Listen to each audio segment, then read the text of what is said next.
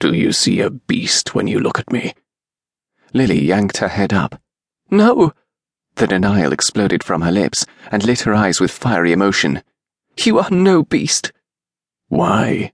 he said with dry humour. Half my face has been burned off. Ladies turn in disgust. Even my own mother could not stomach the sight of me. How is that not a beast? You wear the marks of honour for battles you fought. Her passionate defence lent her words a tremor. That is what I see.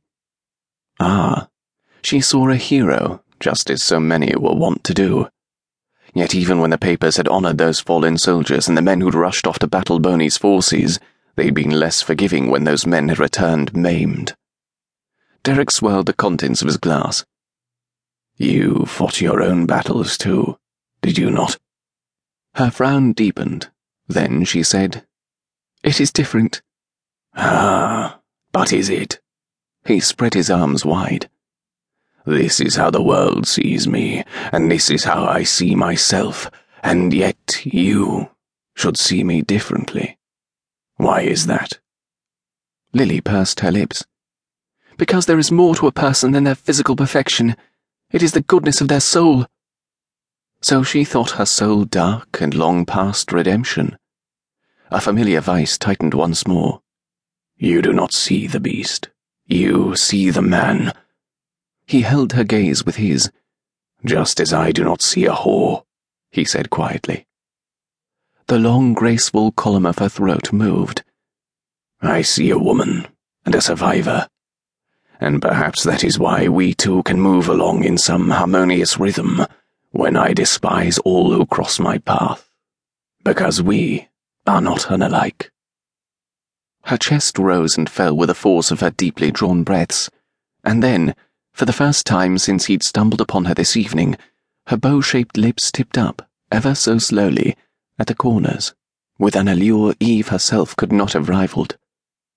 Thank you. He snorted and waved his drink. I do not want your thanks. I want you. I want to possess your body and soul, binding mine with yours until we heal one another's brokenness. His hand shook so badly liquid splashed over the rim and stained his fingers. He quickly set the snifter down on a nearby table. Lily held out his handkerchief, and the ghost of a smile pulled at his lips. It is yours, he murmured. Of course, she said quickly, and balled the white cloth in her hand. She stood before him uncertain and doubting. Doubting him and her self worth, and it made him hate his brother all over again. Oh, Lily. Derek scrubbed a hand over his face. I hate that my brother knew you in ways that only I want to, he said quietly. She stilled, looking like a skittish colt, one wrong word from bolting. To give his hand something to do, he grabbed his cane and thumped it upon the floor. And I detest that another used your fear and desperation to take from you as he did. And I despise even more that both of those men knew your lips and the feel of your skin and the lavender scent that belongs to only you. Her lower lip quivered, and a single teardrop slipped down her cheek, followed by another and another. She made to turn, but he shot a hand out, folding his larger fingers about her delicate wrist. Emotion wadded in his throat, making it nearly impossible to draw forth words. But they did not know you. They didn't truly know you in the ways I do. They knew your body, but they didn't know the strength of your character or the beauty in your soul. They didn't touch you in the ways that matter.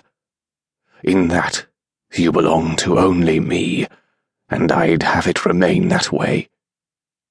He braced for the terror of that admission, but instead there was a freeness that buoyed him, lifted him at last from the darkness he'd been mired in for so long.